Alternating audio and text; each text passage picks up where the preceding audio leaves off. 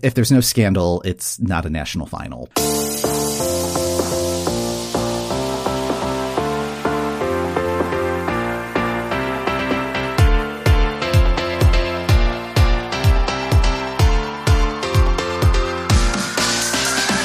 Hello and welcome to the Euro What, episode 176 for the week of January 2nd, 2023. Happy New Year! We are a pair of Americans trying to make sense of the Eurovision Song Contest. I'm Mike McComb, and I'm joined today by Ben Smith. Hey, Ben. Hey, Mike. In this episode, we'll be catching up on Ukraine and Albania's song selections and the results of the ESC Top 250. Happy New Year, Ben. Happy New Year. It's been a really busy couple of weeks in Eurovision land. I guess they're not taking the holidays off this year. Because it is starting to kick up into selection season, we should set where we are in the Eurovision calendar in case we have some new listeners. All of the countries that are participating in Eurovision this year are going to be selecting their artists and their songs going through middle of March ish. Most of them are going to have some sort of televised competition to make these selections. Because of that, we are going back to our weekly schedule, yay, and trying to keep up with everything as much as we possibly can. I'm trying to block February 11th from my mind space right now. yep. Yeah, it's the part of the year where I just have to start being like, I apologize. I, I am never going to go to your event on a Saturday afternoon. I'm sorry. I already have plans. Exactly. So much laundry is going to get folded. I'm, So yeah. much, so much laundry. I am going to have so much charcuterie. I'm excited. It is a lot of stuff to keep track of, but we are taking care of that on our website. You can find calendars, spreadsheet with all of the different selections, Spotify playlists. All of that is available at eurowhat.com slash 2023. If there's something that you think should be up there, let us know and we'll see what we can do about that. But we do have some selection stuff that we need to get caught up on because there were some things that happened at the tail end of December. Last month we were busy running a game show while things were happening, and literally Ukraine was happening the same day we taped that last episode. The first five minutes of the record were taken over with everybody watching on their computer as the Ukraine results came in. The Ukraine result that did come in was that Tvorchi and their song Heart of Steel will be their selection. Don't get what you say,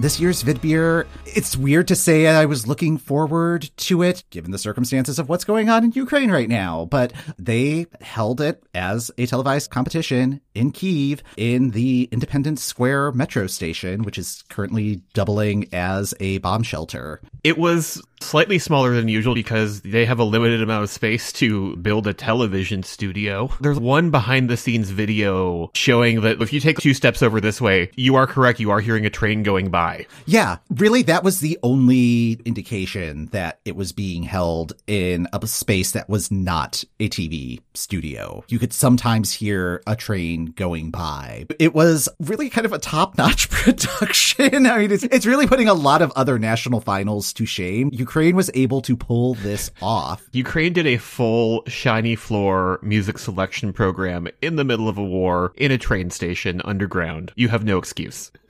Congratulations for pulling this off. I'm sad that this situation presented itself, but Yeah, again, exquisite production given the circumstances. what are your thoughts on Heart of Steel? like it wasn't my favorite of the things presented as part of the show although i think the one that felt the most ukrainian or and i say this with all love it sounded like a ukrainian one-man band falling down the stairs was Fiinka's entry That one seemed to be really popular on Twitter. I was okay with that one. It it had what I often refer to as third act problems. This song's still going. How is this going to actually wrap up? Totally yeah and i re-listened the next day and was like okay you know what this was definitely an in the moment feeling mm-hmm. in hindsight glad this one isn't their entry this year i also really liked Oi, Oi sound systems entry that was very beautiful and very different Yes. And that was one where I kind of wish that I was in the audience for that. I'm sure the acoustics were fantastic because, again, it was a metro station. And Yes. I don't think there would be any way to get that sort of audible sensation. Station.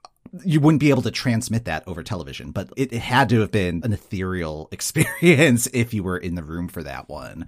I can kind of understand why it didn't really go over well with the general audience. It was very art school, but it's like, oh, this is the sort of thing that I'd be like, ooh, this is nifty. And like, especially in a year where Ukraine is both the host and obviously does not want to host again, it's the perfect time for a moment that's maybe a little artier and a little different. I'm thinking of when Portugal hosted. I really loved their host entry, even though the general vibe in the room was like, "We're good, thank you." I think that is one of the things that I've really appreciated about the host entries for the last several Eurovisions, where it, it's been, let's take a big swing here because it's going to be in the final. And I, I think that that's helping to push some boundaries. And I think their selection is kind of in that vein. I think Heart of Steel reminds me a little bit of Belgium's entry last year, but a more polished version of Belgium's entry. I think if they had to go through the qualifying route, it it would be a challenge. But since mm-hmm. it is automatically in the final, it's going to have the opportunity to have the full audience take it under Yes. consideration. Exactly. I get what you mean there. Everybody is going to get to see this, whereas if it had to qualify, it would maybe not have the full support it needs. The other entry that I really liked was Kruta, who had Lullaby as her mm-hmm. entry. And I loved her entry in 2020. So I was coming in already as a big fan of hers and what she was going to be able to do. It did well, did not win, obviously. And Kruta did challenge the results. Um, and I, that's kind of a standard practice in Ukraine selection. about to say, like, it oh, yeah. wouldn't be Vidbir without somebody challenging the results. went through the full appeal process. The root of the problem was some of the pre-recorded backing vocals were a little too high and it was creating an effect that was being called doubling, where the backing vocal was at the same level as the lead vocal. The backing vocal needs to be slightly reduced so that it is more of a backing vocal.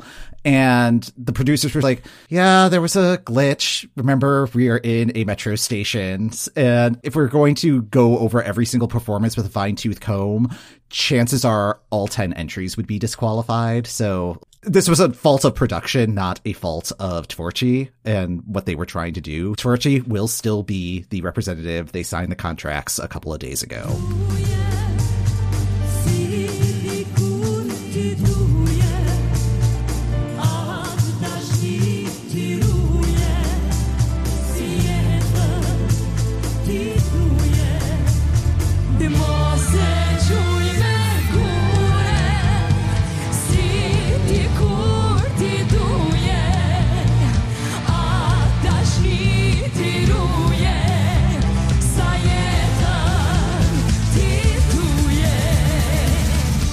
Our other selection that's happened since we last chatted is Albania. Festivali i Këngës happened, and we have a winner. It is Albina and Familja Kelmendi with Duje. So they actually placed second in FIK this year with the jury right behind Elsa Lila's Evita. They're trying something different with FIK where there is a separate televote for the Eurovision selection. You were more of the FIK viewer than I was. I watched the semifinals this year and immediately was like, oh, Albania doesn't want to send a fun thing again this year because it didn't work out for them. I don't know. I think you're overstating my credentials a little bit. I watched the first night of it and was really into it. The second night of it, I was really bored most of the time. There was nothing that caught my attention. I think it's very cool that Albania really loves stately ballads right now, but that is not my vibe. It, I, I am always going to be a person who wants a Maitana sort of a deal. And again, I think after they sent something that was a little bit more up tempo and fun last year, and it was kind of all over the place. So I get why they're maybe sort of retreating to a safe space in, in what gets selected for FIK, but it's not to my taste, and that's fine. Duje was in the first semifinal. I think it was pretty obvious that it was going to do well. At, at least that was my takeaway from the performance because after it was done, there was an encore. There generally aren't encores at FIK. Oh, wow. Yeah. And the audience was singing along and there were people in the audience with banners with the faces of the people on stage. So it's like, oh, this is an obvious crowd favorite. And learning more about Albina and the background of the song, she is originally from Kosovo and And Oh, uh, okay. yeah, so and things are kind of heating up in Kosovo right now and its relationship with Serbia. I think that is at the forefront of people's minds. Albania is really in support of either uniting with Kosovo or supporting Kosovo's bid for independence. I think there's a lot of Albania specific cultural support for this entry, which I think is great Yes, I love stuff like that. because it is going to end up getting revamped. It's still going to be in Albanian, but mm-hmm. I'm curious to see how the story of the song and the evolution of the performance of the song is interpreted outside of the Albanian Kosovo context. I was a little bit more of a fan of Elsa Lila's entry Evita when it ended up winning with the jury. So it was very funny that the Albanians like, we're doing a televote for our Eurovision selection. And it's the first time where I'm like, oh, actually, I liked what the jury's picked. So Yeah. sorry, Albania. yeah. Well, you know, broken clocks and such, but But yeah, and then digging into some background on Albina, it's Eurovision season. You're going to find a, a voice of Albania connection on this sort of thing. But she was the runner up on the fourth series in 2014. all right. Yeah. Wow. Yeah. Wow. Wow. We've had the voice for a while, haven't we? Yeah, and also the fact that that was so long ago, 20, 2014. So yeah, that was oh eight years ago, Nine years ago now. Uh, no, no. to rate the right dates on our checks, Mike. I know, I know. What what what what is a check? Um No word yet on when the revamp is going to be available. They've got a few months to think about it. So, over the weekend was the ESC Top 250, which is the annual fan voted countdown of the favorite 250 Eurovision songs of all time. The ESC 250 fell on the day that I was traveling back from seeing family, so I was mostly absorbing where we were in the countdown by watching Twitter. There was an hour, hour and a half where I was packing my stuff up, where I had it on the background. It was a very chaotic hour, but mostly I absorbed things through Twitter right until the moment I got on the plane, which was the last half hour of things, and oh, just no. missed- oh yeah, no, no, and turned my phone off of airplane mode, sort of watched the tweets roll in and went, wait, what? It happened? Spain?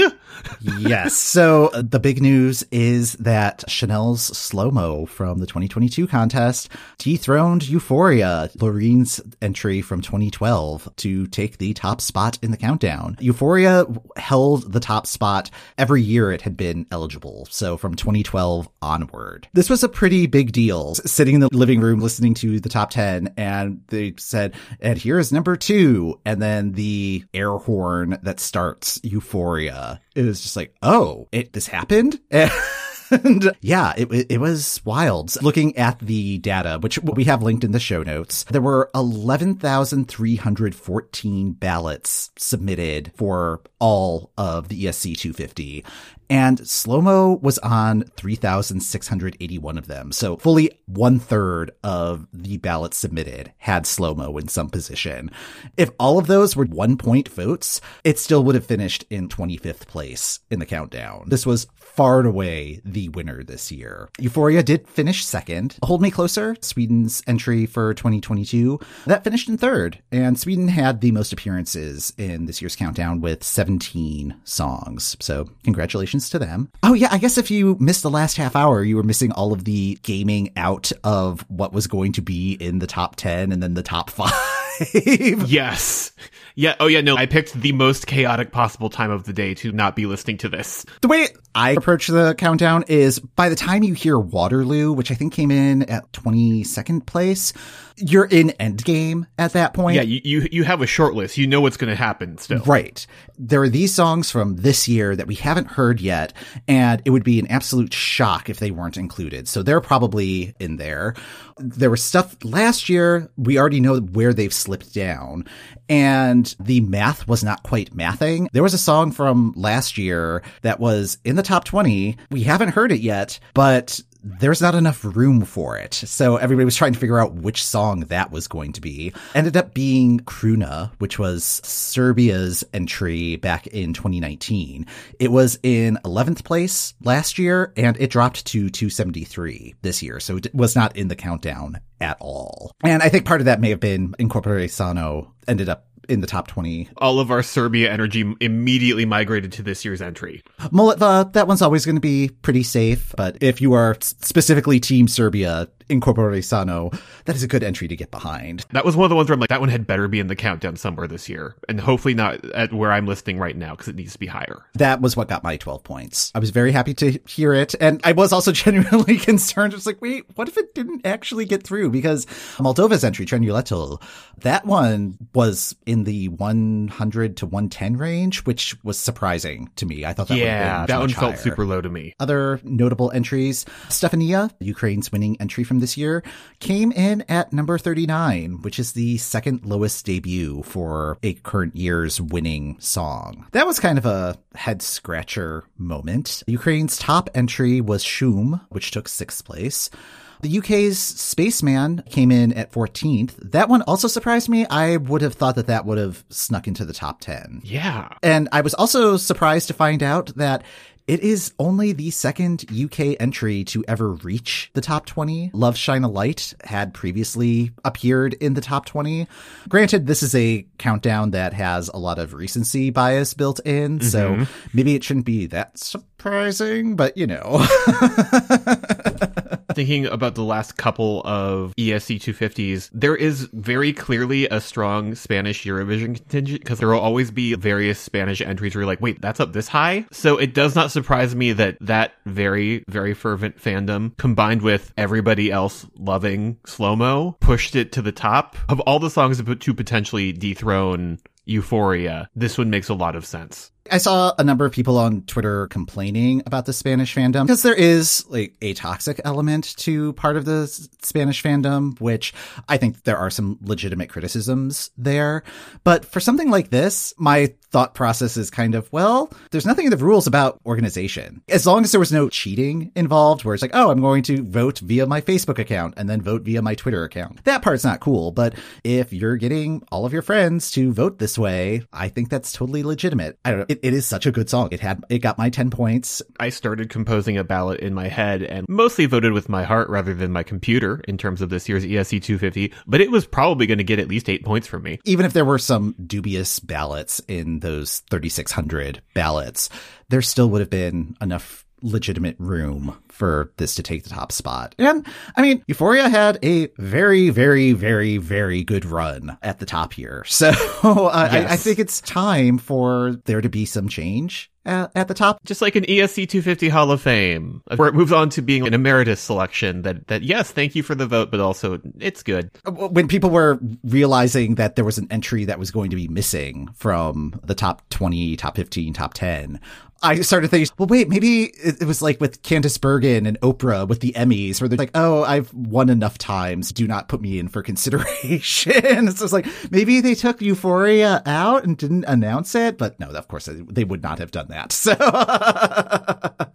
It's very similar to how the VMAs are now, where it's like, you know what? If the BTS army wants to organize and get them nominated for Band of the Year every year, good on them. Mm-hmm. yeah, if it makes it boring, then figure that out when that happens. But Then add something to the rules to spice it up. Great news. You've, you've nominated them so many times that we're going to give them the Video Vanguard Award and they're banned. I don't see that happening with Euphoria. And No. it's very possible that Euphoria could end up taking the top spot again next year, or a song that drops for the 2023 contest could be the next Eurovision Messiah. Is that the- where we're going yeah, with yeah, this? Could be, yeah, could be the new Euphoria. there we go. A paradigm shifting song. It's been a decade. It's time. Congrats to everybody. We did our New Year's Eve thing on the 30th rather than 31st. So, yep, I'm going to stay on my couch all day and listen to these songs and crack jokes on Twitter. And the really nice thing about that was we stayed in watching Parks and Rec reruns on Peacock for the evening. And during one of the commercial breaks, as we're on the tier that has commercial breaks, Peacock was doing a trailer of all of their upcoming programming for 2023. So Natasha Lyonne's new show, which I'm really excited about, a new season of Bel Air, a bunch of sports things, and Eurovision 2023 was on the list of events that they are covering. Oh, excellent. They're giving it promotion. Yes, all it was was Eurovision 2023 appearing on screen in Arial font, but I, that that's all we need. That is all we know need for confirmation. so you may have heard it here first because I believe we are the only active users of Peacock. But Yeah, let's say Pe- Peacock intern, check your email for the press kit. Come on, they have to have the logo that says Liverpool 2023 at the bottom. that was the last two weeks. We have stuff coming up in the next week. Well, I hope you're excited for some logistics, but it's this program. Hmm. If there's one thing that we're excited about, it's logistics. Yeah, it is. So many format changes. I'm so excited. There's going to be so many spreadsheets, and spreadsheets are my love language. So mm-hmm. get hyped, nerds. NRK is switching up the format. Thank goodness. Oh my gosh. They have seen my tweets, much like the Great British Bake Off people saw my tweets about Matt Lucas. I hate to break it to you, but his new gig is going to be no. Uh, If he is revealed as one of the Subwoolfers, I am throwing my television out the window. God, that would be the worst. Anyways, this year's Melodi Grand Prix is only going to have three semifinals and there are no pre-selected acts. yay! Hallelujah. The first of those semifinals will be January 14th. Not changing. The songs will be released on Monday before each semi. The first batch is coming this Monday. Yay! And what this means is that there will be a nine act final on February 4th. Speaking of the confluence of Melodi Grand Prix and British television, Subwoolfer did make an appearance on this year's Big Fat Quiz of the Year. None of the panelists could fill in the blanks of Before That Wolf Eats My Grandma, Give That Wolf a Banana. Yeah, but they did get treated to a little dance, so that that was fun. And Jimmy Carr seemed genuinely delighted by the performance. Was, oh, this is pure Eurovision. So Even if I hadn't seen the clip, if you had told me Jimmy Carr was really into like, yeah, that seems like his vibe. yes, and it really got me thinking about when they start this new series of NRK Melodi Grand Prix. They have the children's choir version of Give That Wolf a Banana, but it is children in Subwoolfer outfits. tiny Yes. Subwoolfer outfits. Some of them green because they're not quite ripe yet. NRK producers, I don't care whatever opening you have, cancel it now and do that. That will be happening a week from Saturday. Also happening a week from Saturday will be Belgium's national final. They have seven acts that are going to be competing. There are 14 songs that are in contention. Each act has two songs that are up for consideration. What they're going to do is each act is going to perform both songs for their competitors, and their competitors are going to advise on which song should be selected as their potential entry for the contest. So I am curious to see how that's going to work out. If we're going to see like the backstage aspect of that, or if we're just going to find out what the seven songs are Friday afternoon. And then the thought of is there gamesmanship at play? I doubt there's going oh, to Oh, be yeah. Maybe it's because I, I literally mainlined all of the British series of The Traitors mm-hmm. following our, our, our end of year year in review discussion. But I'm like, oh wow, there's a whole strategic element now. No, there's not. This is happening as an artist to artist thing. We're going to see the seven that are there. those songs will be dropping on Monday, and I believe it's all 14 songs will be dropping on Monday. And Duncan Lawrence, the winner of the 2019 Eurovision Song Contest, is scheduled to perform at the final. I'm sitting here mentally picturing all seven of the artists sitting around a round table, uh, affirming in like Flemish or whatever that, that they are a faithful. Yes. Also switching things up this year, Greece. Much like Belgium, Greece has also narrowed things down to seven artists and songs. They are combining an audience committee's rankings with a seven member expert panel's rankings to choose amongst those seven artists and songs. The percentage that they're using for weighting is the same percentage as what's being used at Eurovision this year, where it's like 50.6 for the audience that's slightly weighted in their favor, which I like. Yeah, it's, it's the first time they're using this process. It seems a little convoluted. it also seems a little cutesy with the whole seven Yeah. artists and seven members. And yeah, Well, I feel it's not that different from ever Switzerland's been doing the last couple years where they have an internal focus group of, of Euro fans or whatever. It's just that Greece is like, we're really into sevens this year. is there some sort of numerology thing that I should be aware of? And I'm totally not about the number seven this year in particular. Oh, I, maybe it's because two plus zero plus two plus three. There we go. Oh. I'm thinking of the one meme where it's the guy from the WWE getting progressively more excited. And we just hit the one where he's laser eyes. Yeah. of, of two plus zero plus two plus three equals seven. This is the last weekend we have. So, so say hello to your loved ones. Let them know that you will be spending your Saturdays from here until March on the couch. Mm-hmm. It's the last one. Rest, recharge, drink some Gatorade. Electrolytes are important. This is a marathon, not a sprint. Yep. Stand up with the key change so that you can stretch, get the blood flowing. That's a good rule of thumb. So I think that's going to do it for this episode of the Euro What. Thanks for listening. The What podcast is hosted by Mike McComb, that's me, and Ben Smith. That's me. You can find show notes, our socials, and all the info you need about selection season for Eurovision 2023 on our website at eurowhat.com. If you'd like to help support the show and access a ton of bonus content, head over to patreon.com slash eurowhat. Next time on the Euro What, we'll be getting ready for Estonia's Eesti Laul semifinals and Malta Festivalen.